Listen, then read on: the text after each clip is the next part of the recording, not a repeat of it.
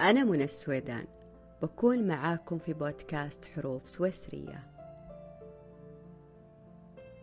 صوتك حياة ولقائك عمر ثاني وكلما أحببتك أريد أن أحبك أكثر. في هذا الاقتباس كم من شخص لمعت عيناه والابتسامة تعلم حياة.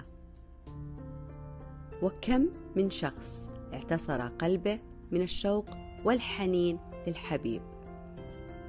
وكم من شخص تمنى لو لديه حبيب يهدي له هذه الكلمات.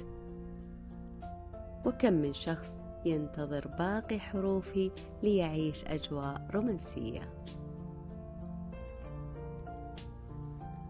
مفهومنا للرومانسية دائما مرتبط بشخصين بينهم حب شموع ورد أحمر كلمات الغزل التي لا تنتهي ممسكين الأيادي فهذه هي في مخيلة الأغلب.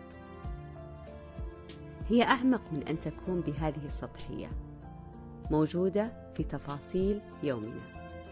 عندما نكون بكامل حضورنا قصصنا الرومانسية تكمن في التأمل في جمال كل ما يحيط بنا.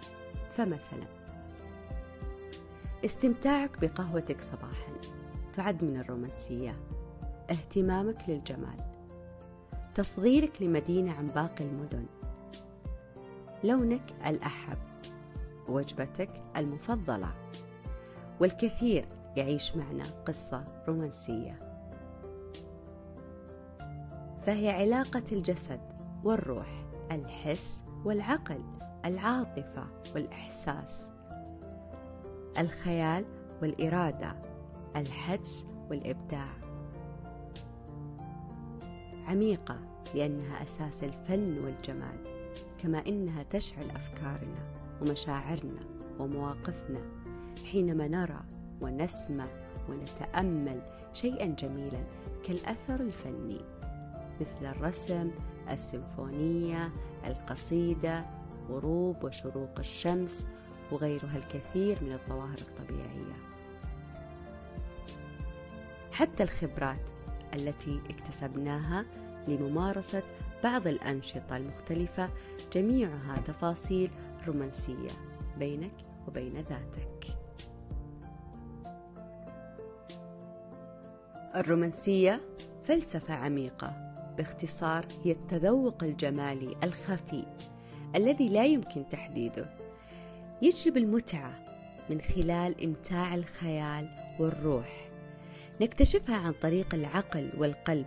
مشاعر حقيقية توقظ حواسنا الخمس. هي تلك الأشياء التي أحببناها بلا شروط. تختلف عن باقي الأشياء التي أحببناها لأنها مجرد وسائل تحقق لنا أهداف أخرى. وهذا هو السر في أنك ترى إنسانا يقف احتراما للجمال ويفهمه. ينجذب لتناسق الأصوات والصور اكتمال القمر وعلى حين أنك ترى الآخر لا يأبه لكل هذا. شخص مفتونا بشيء والآخر يضجر به. قوة ذاتية للحياة والمبدأ الإنساني الكامل.